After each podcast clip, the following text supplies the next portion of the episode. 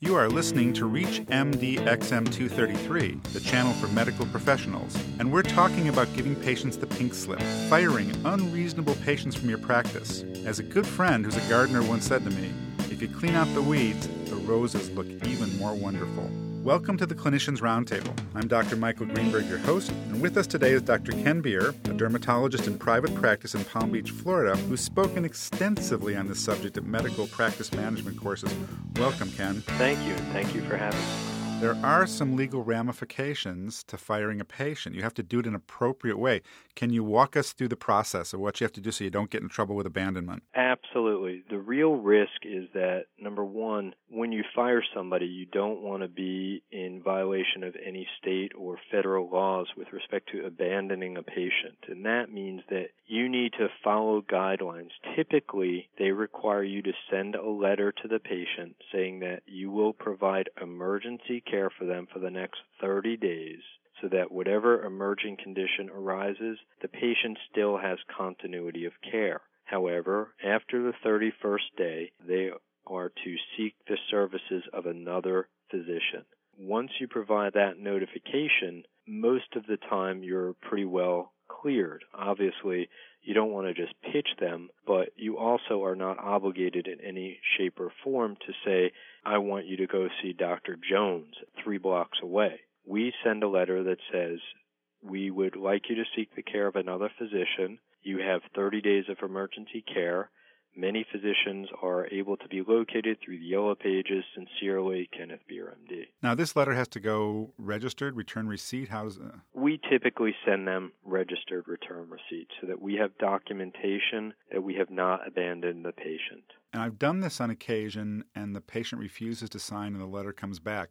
Would you just stick it in their file or send them another one? We put it in their file, and in that instance, we'll document that we've made every reasonable effort to do it and we will then send them a regular letter which is not certified and make a notation that we've done that as well. Do you ever, before you fire a patient, discuss it face to face with them and, t- and talk to them about it? Typically not, because I used to do that and I would when I first started practice, I tried to figure out what was wrong with me that I was not able to reach into myself and find the ability to deal with a given individual. And, and you know what was wrong with my communications ability? Why couldn't i interact with them in a positive manner? And i used to call them and and try and thrash it through. And after a while i realized you know what? Number one, it may not be me. Sometimes it is, sometimes it's not. Number two, once you've gotten to the point where you're really ready to be done with an individual, no matter what you say or do, it's not going to salvage it. And, you know, there are enough patients for most physicians, and there are enough physicians for most patients. So I don't like to invest the time in people that are a losing proposition. I'd rather try and focus in on being positive for the patients that I continue to care for. I think that that's that's very wise. Let me ask you another scenario. You see a new patient on an initial consultation. You've done your history and you decide at that moment that patient just isn't going to fit in your practice or there's trouble ahead. Are you within your rights not to accept the patient at that point? What are, what are your what are the legal ramifications then? This is a very complicated and difficult question and by no means am I an attorney, but the physician patient relationship can be construed to be initiated with the phone call that begins making an appointment. So you incur some obligations before the patient walks in your room, let alone when they've crossed the threshold into an examination room. So as far as I'm concerned, when they're in the examination room, they're an existing patient.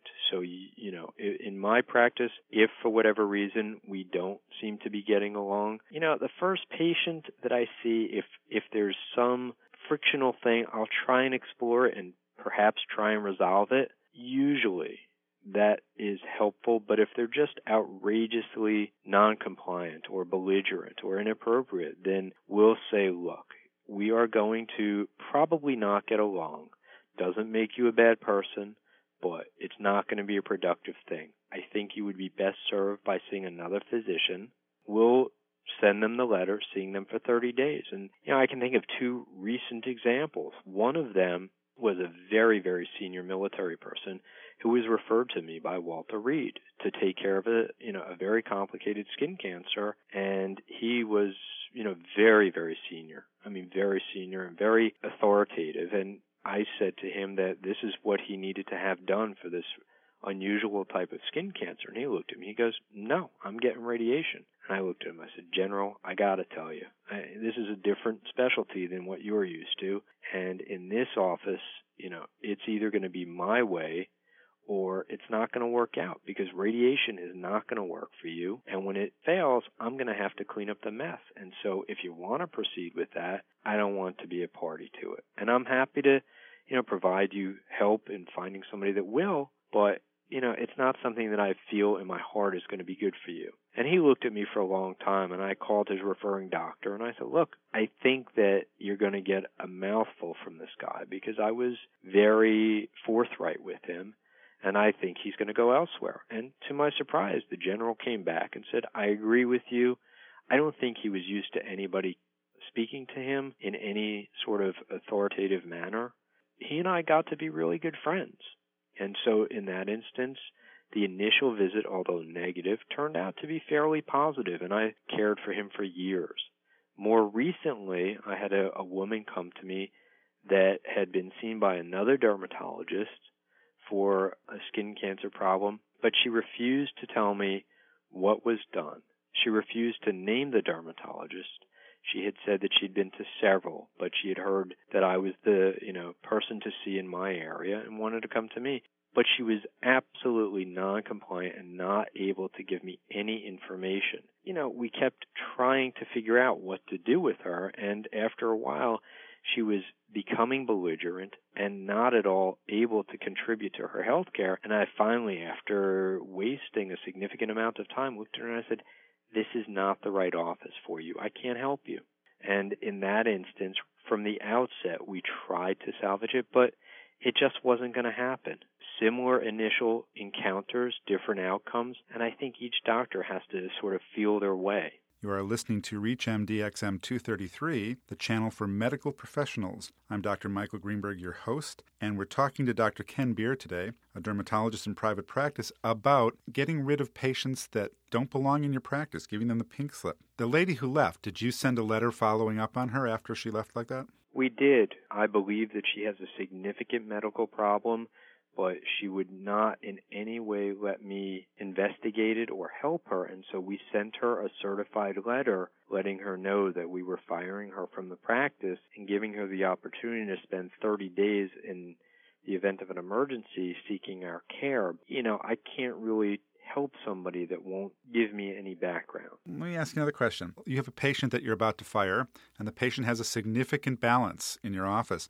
After you fire them, can you still send them bills for the balance? Sure. There's no reason why firing them in any way, shape, or form mitigates their financial obligation for services rendered. Now, you can choose to do the calculation as to whether putting them in collections or continuing to send them bills will inflame an already volatile situation and whether the risk of their filing a complaint with the state or county because of that is worth the financial amount.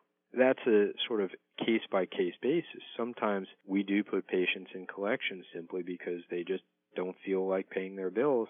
Patients can do what they want, so any patient can file a complaint for any reason doesn't mean that it's going to play out and there will be anything such as probable cause. And certainly, any given individual as a physician doesn't want to go before state or county medical board.